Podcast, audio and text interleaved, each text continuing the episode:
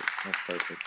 Well, church, I want to invite you to stand now as we read God's word together. Our passage, surprise, surprise, will be Luke chapter 2, verses 1 through 14. It says, In those days, a decree went out from Caesar Augustus that all the world should be registered.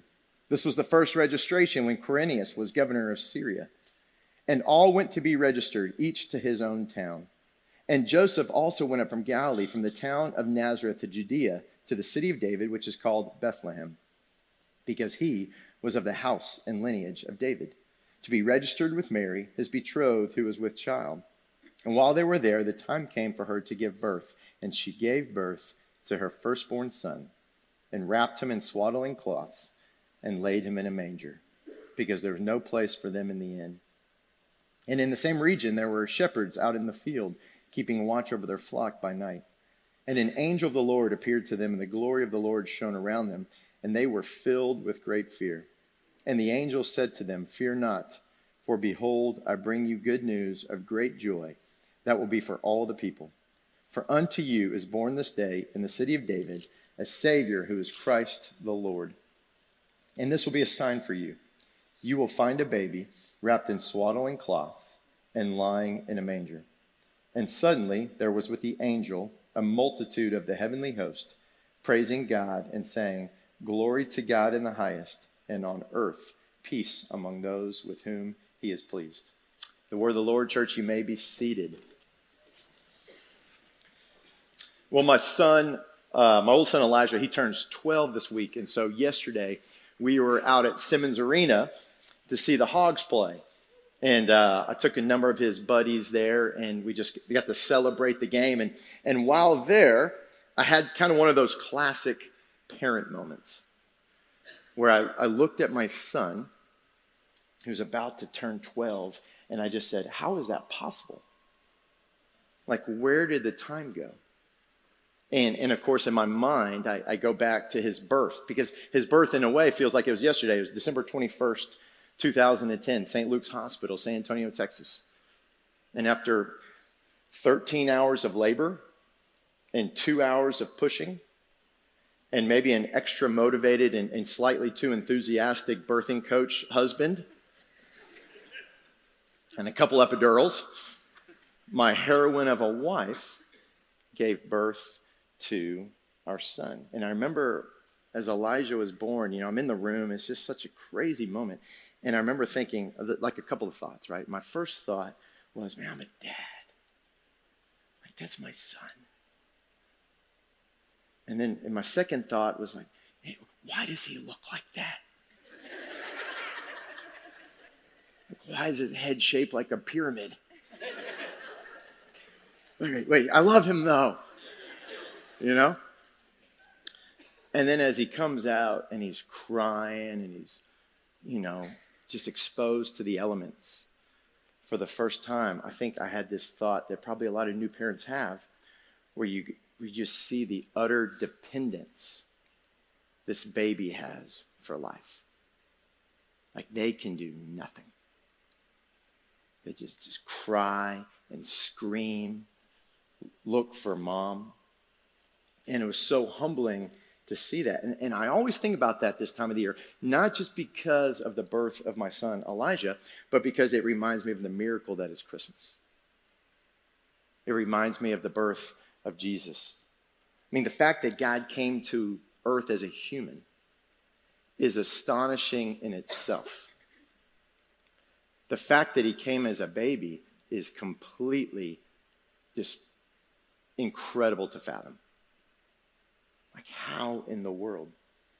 I have a tradition that I do every December, and, and I read the chapter on the incarnation from the book Knowing God by J.I. Packer. And in that chapter, there's one of my favorite just paragraphs that's ever been written. And it's Packer talking about the incarnation. And this is what he says.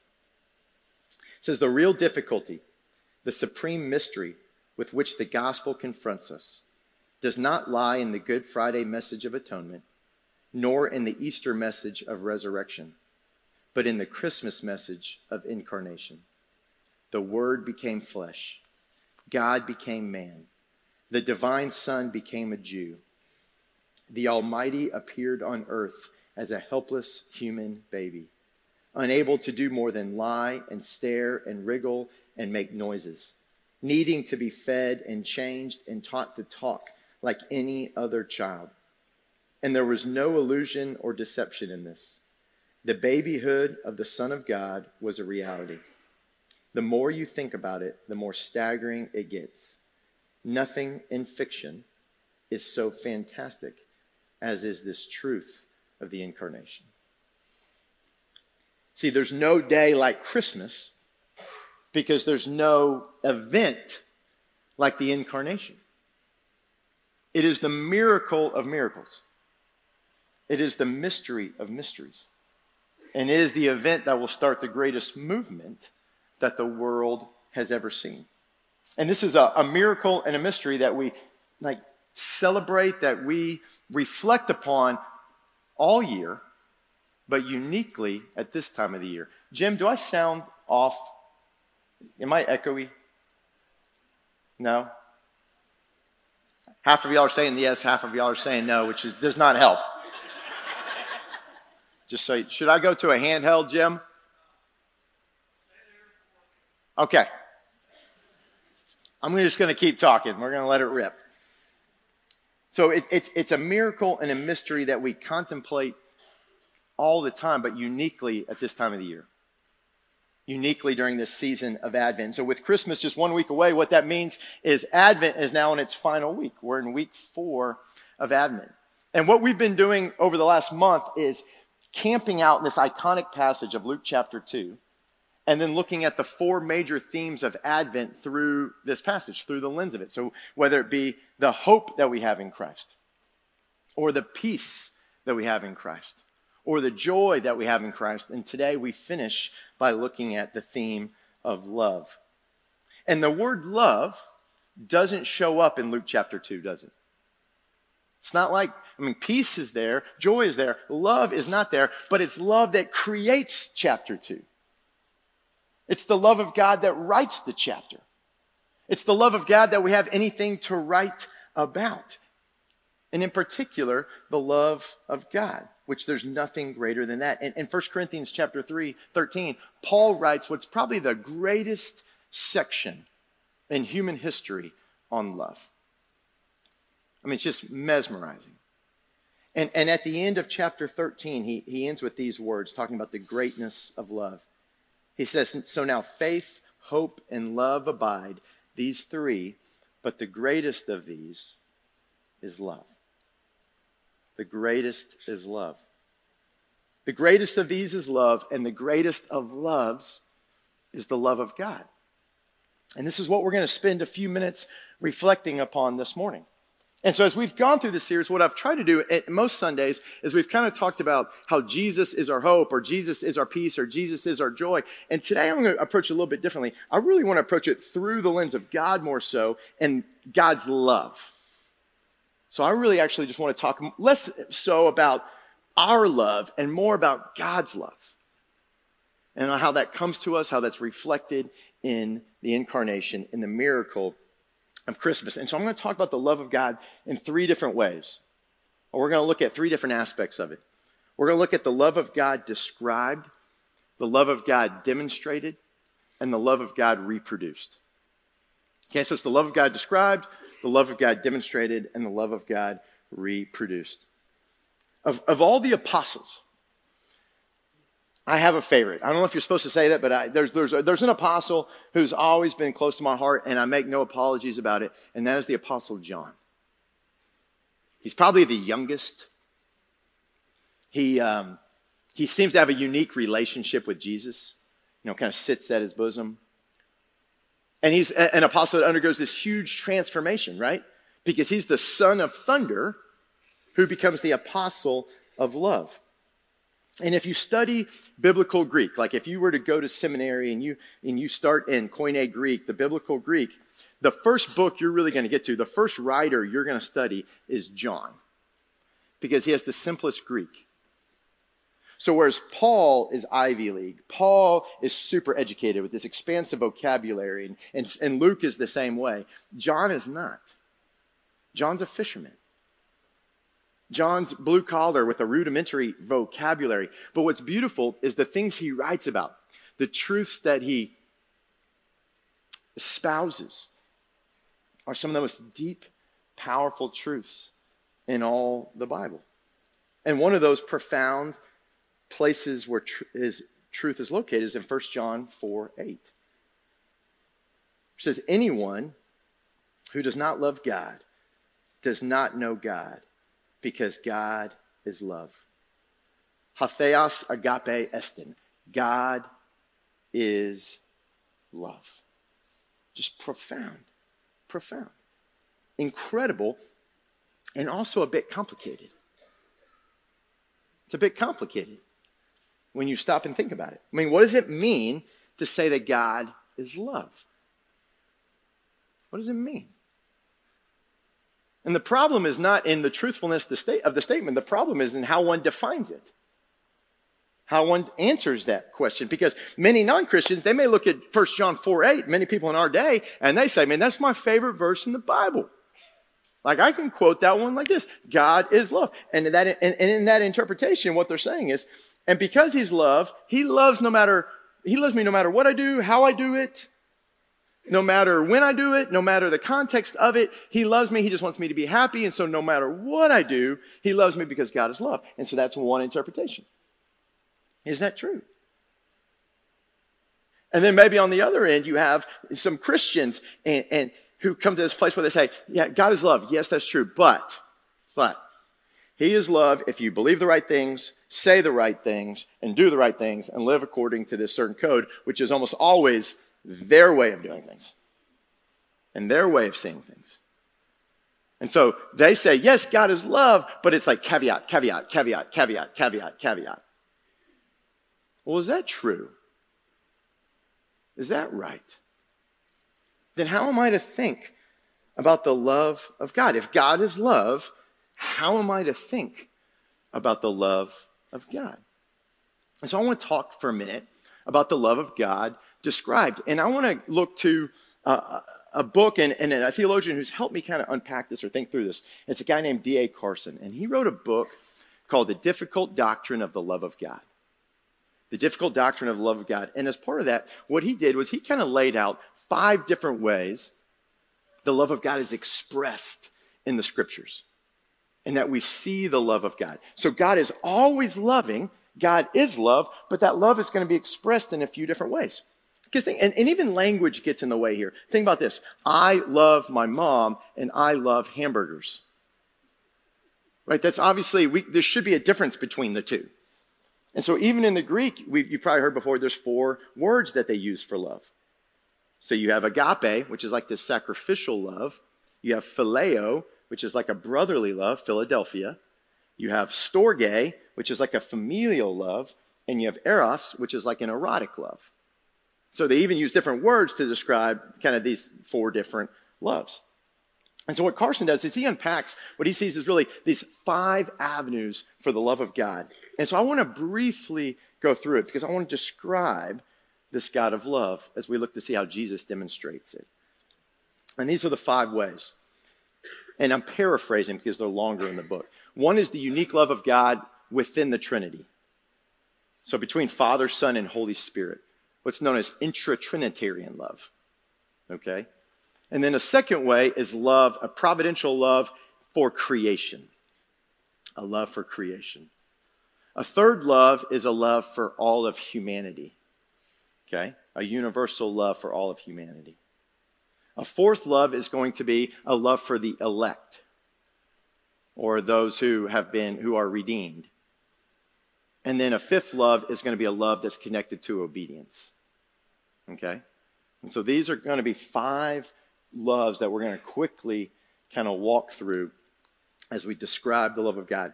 And first is the love that exists within the Trinity.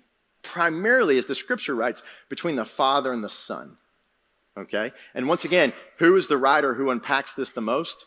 It's the Apostle John. John's a Trinitarian tract. And so if you go read the Gospel of John, how many times does it talk about how the Father loves the Son, and the Son loves the Father, and the Father sent the Son, and the Son is here to do the will of the Father? And the Father glorifies in the Son, and the Son honors and glorifies the Father. And they have this shared glory. And the Spirit glorifies the Son, which in turn glorifies the Father. The Father honors the Son. John 5, John 12. The Son honors the Father. John 5, John 8. And so their honor and glory are bound together in one another and overflow to all who believe. And so there's this beautiful love that begins within the Godhead, within the Father, Son, and Holy Spirit. As my professor put it, the gospel rolls back the heavens for humanity to peer into this self giving love between the Father, the Son, and the Holy Spirit. And so when we talk about God as love, this is where love begins. And this is where love is going to flow from. And everything's going to flow out of the love that exists within the eternal Godhead of Father, Son, and Holy Spirit. It's a love that's shared within God, and then a love that is shared with all that God has created. And so, this love within the Father, Son, and Holy Spirit is not just the love that, that uh, it's not just where love begins or flows from, it's also why we exist at all. I mean, have you ever thought about the question of why do I exist? Not even just maybe why I exist, but why does anything exist? Why does anything exist? Well, it's an overflow of the love of God. It's an overflow of the love within the Father, Son, and Holy Spirit that is now shared and develops into a love for all creation, which is the second one, right? The Bible does not explicitly state that God loves creation, but it's implicit in a number of the statements Jesus makes or even in the actions of God. I mean, think about the creation in general. Every day, what does God say? And it is good. So he delights in creation. There's a joy that God has in what he has created. It's the God who clothes the grass of the fields with the glory of wildflowers. It's the God who feeds the animals. It's the God who lovingly provides for the birds. It's God's providential care for creation that Jesus points to to tell the disciples, and this is why you can trust in him. Remember that?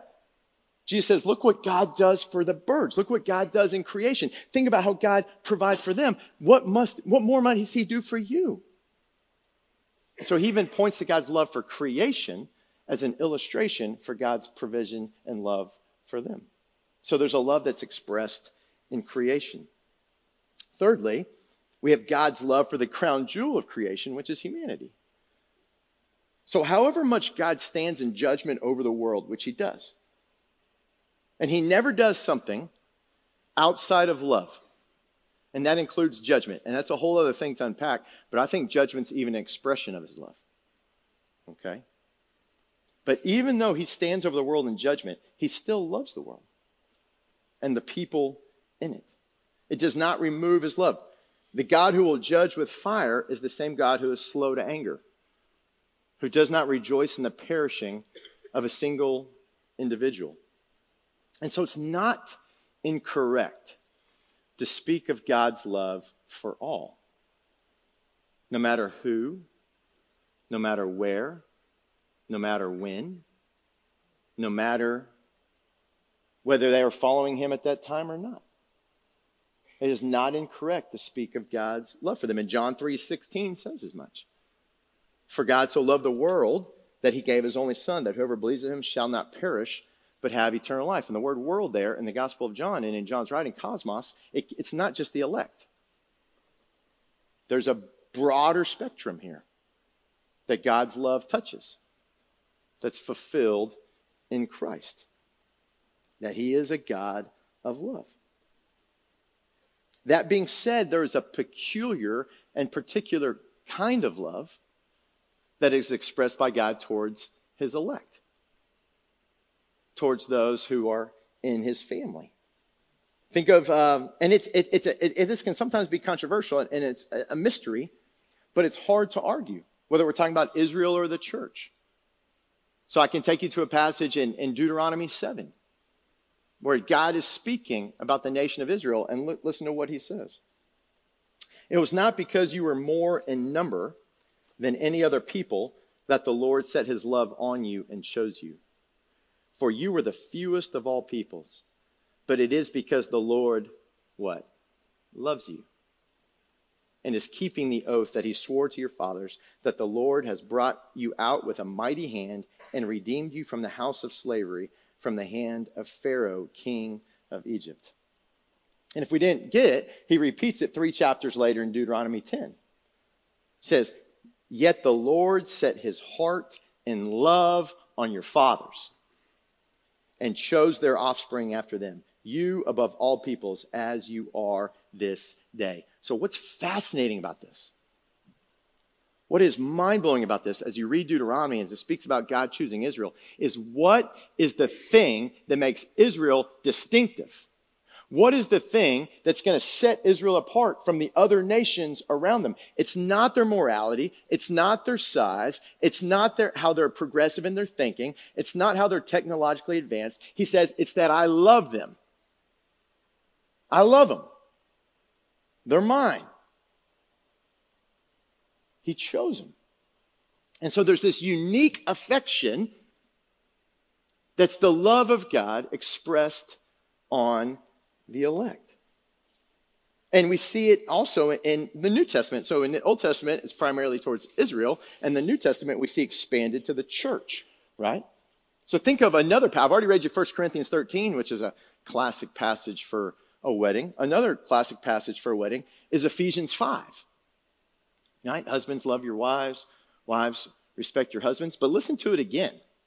Just listen to what it actually says.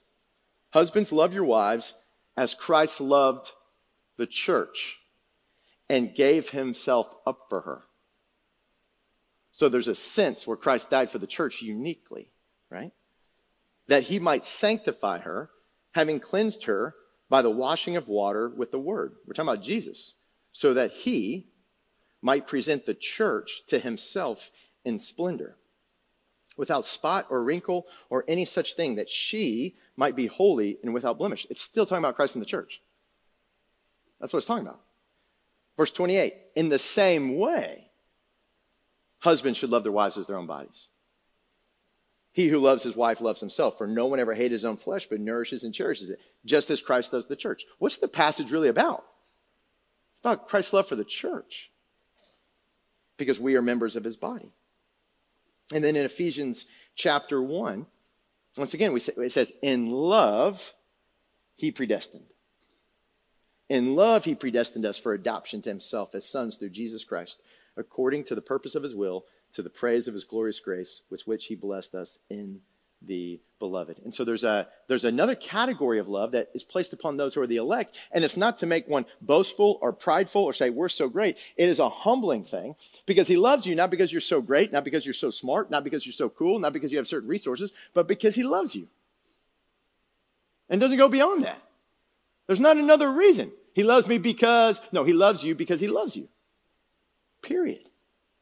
And so it's the love of God on the people of God. And then fifthly, we have the conditional love of God based upon obedience. Okay? So take Jude 21. Keep yourselves in God's love. Or um, Gospel of John, chapter 15. If you obey my commands, you will remain what? In my love. Well, what's he talking about here? Just as I have obeyed my Father's commands and remain in his love. What kind of love are we talking about? Well, it's not an intra-Trinitarian love. It's not a love with creation or for creation. It's not just uh, an unconditional love towards humanity or especially eternal love upon the elect. This is a relational love. This is a relational love that responds to fellowship and responds to obedience. And maybe the best illustration of it, even though it's a poor illustration, is like a, a parent and a child, right? Like I, I, I, got five kids. I love my kids and I love them on their best day as their worst day. Like I love them. They're my kids. Nothing will ever change that. But there's going to be a difference in how that love is expressed or received or the fellowship of that love dependent upon whether they're in obedience or rebellion. Right? if they're walking in obedience to what I'm saying, there's going to be a love that's connected to that. And if they rebel against me, then there's going to be a fellowship dynamic that's going to be connected to that. And so there is a love that is conditional on obedience, but it's not God's eternal love for you. Does that make sense? And so, what's my point? My point is not to confuse you. My point is to help you think and understand that this is a concept that is nuanced, that's big. I love how Carson puts it at the end of this section. He says, It is easy to see what will happen if any one of these five biblical ways of talking about the love of God is absolutized and made exclusive, right? If you only focus on one love, if you only focus on love number five, God only loves you if you do what I say. It's a deficient view of God. If you only focus on love number three, God loves me no matter what I do, when I do it, how I do it, and even if I love Him. It's a deficient view of the love of God. God only loves the elect. It's a deficient view of the love of God. See what I'm saying? You have to see the bigger picture to get a full understanding of who God is and what it means to say that God is love. So does it, make it absolutely exclusive or made the controlling grid by which the other ways of talking about the love of God are relativized. Christian faithfulness entails a responsibility to grow in our grasp of what it means to confess that God is love. And so, whereas this understanding of the love of God can be somewhat complicated, the demonstration of his love is so clear in Luke chapter 2. The demonstration of his love is so powerful in the incarnation. It just blows the categories up and it fulfills all of them. So even if you think of these five different categories that we just walked through, think of how the incarnation just slams and just breathes life into all five of those. Intratrinitarian love, the source of all love, where the Father sends the Son, but the Son willingly goes. He says, and John 10, he says, I came to give, no one takes my life from me. I lay it down on my own, on my own regard. He willingly comes as a baby. God the Son. And the intratrinitarian love expressed in the sending of the Son. It's beautiful. A beautiful picture of it. The love of creation. We talked about a few weeks ago uh, this peace and how God will one day, when Christ returns, bring shalom, bring peace throughout all of what? All of creation. That there will be peace across the board, not just between you and me or us and God, but in creation. Finally, fulfilling his mandate, it is good in the return to Eden that will come through Christ in his coming. Love for the world, for God so loved the world that he gave his only son, that whoever believes in him shall not perish but have eternal life. Who's the whoever? It's whoever. It's whoever. That in Christ, God has declared his love for the people of the world, and whoever believes in him shall not perish but have eternal life. What about uh, this unique affection upon his chosen people. Well, what did Jesus come as, people? He came as a Jew. He didn't come as a, an Amalekite, an Amorite, a Jebusite. He came as an Israelite, son of David, son of Abraham, heir to the throne in time and space. He's uniquely a Jew because that's what God wanted. And so there's a unique Jewish flavor to our entire faith because that's what God chose. And there's a unique grace that we receive through Jesus as his beloved, as his bride, as the church. That we share in that grace as the elect. And then, fifthly, God models, Jesus models for us obedience with the Father. Right? This is what it looks like. This is what life of, uh, I willingly do that which the, all I do is what I hear the Father tell me. I do nothing on my own, own accord, but only what the Father speaks. He is modeling for us an obedience in the incarnation to God the Father. It's the love of God demonstrated in Christ Jesus our Lord, uniquely in the incarnation. As Charles Wesley wrote, veiled in flesh the Godhead see, Hail the incarnate deity, pleased with us in flesh to dwell, Jesus our Emmanuel. God with us. Hark the herald angels sing, glory to the newborn King. What kind of God is willing to do this? What kind of God is willing to travel such a distance? I'm not just talking about from heaven to earth, I'm talking about from before time and space to a baby. What kind of God is willing to do that? It's unlike any other God that, he, that has ever been presented to humanity. There's no other religious structure, religious system, or religious belief that compares to the incarnation. There's nothing like it. Veiled in flesh, the Godhead see, the incarnate deity. Who would do this? A God who is love. Go back to 1 John. Anyone who does not love does not know God, because God is love. In this, the love of God was made manifest among us, that God sent his only Son into the world so that we might live through him. And this is love. Not that we have loved God, but that he loved us and sent his Son to be the propitiation for our sins. So, the birth of Jesus, that will one day culminate in his death and his resurrection, is the greatest demonstration of his love. It is a blinking light, if there ever was one. It's a siren. It is this is the love of God and you can't get away from it. And it's right here in the incarnation because he had to enter into humanity in order to redeem it. Corrie ten Boom says these words Who can add to Christmas? The perfect motive is that God so loved the world. The perfect gift is that he gave his only son.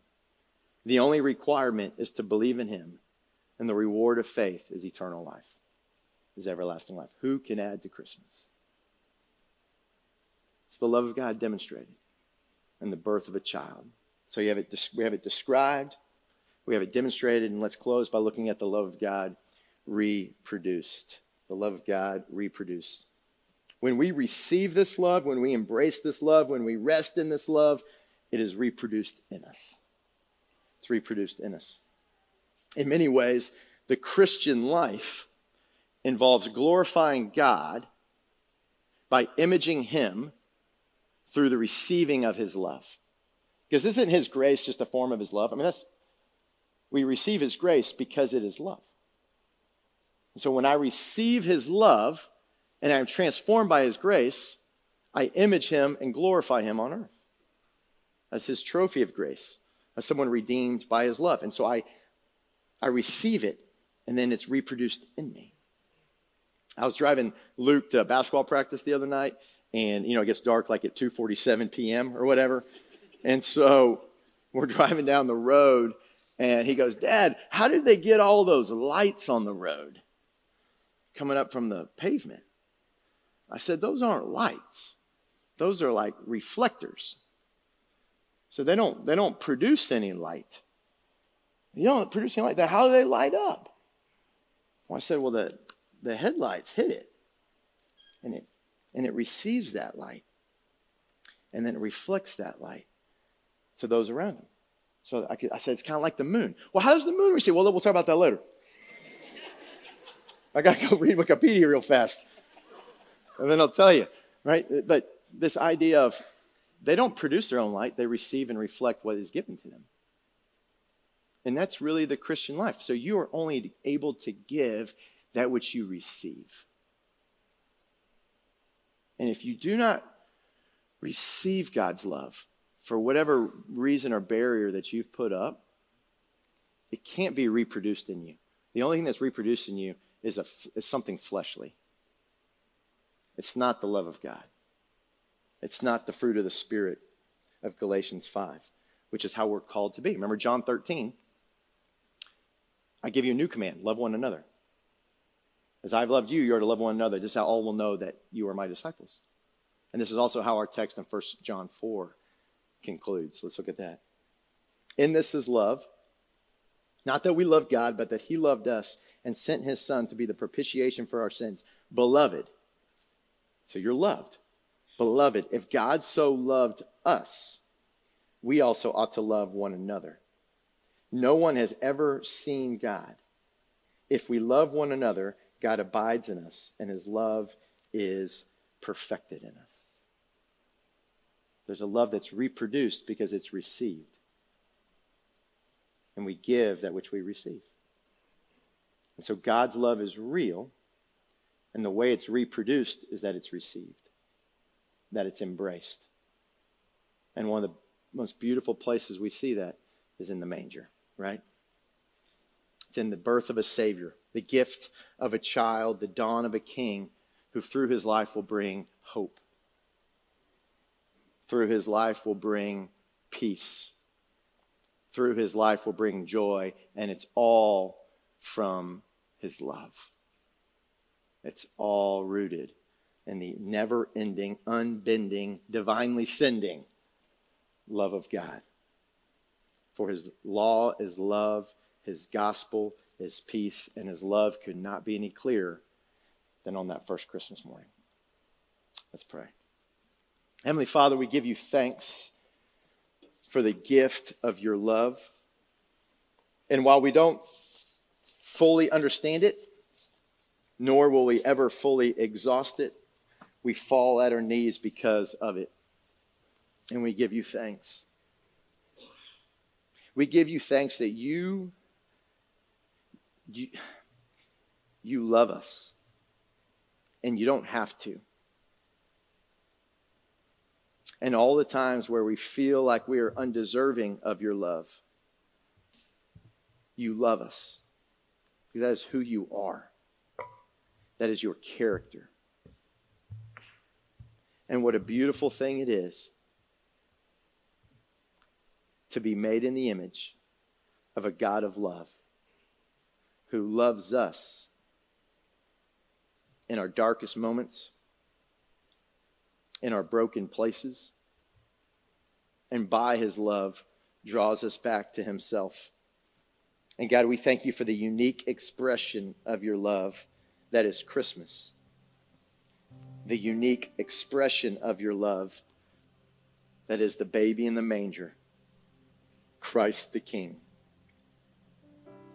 And so, as we are seven days away from celebrating, commemorating this miraculous birth, Father, we receive your miraculous love, which transforms us from the inside out. And we pray that it may overflow, just like it overflowed from Father, Son, and Spirit unto your people. May it overflow from us unto those around us may it be reproduced. Father, we thank you again, and we love you. And we pray these things in Jesus' name. And all God's people said, Amen.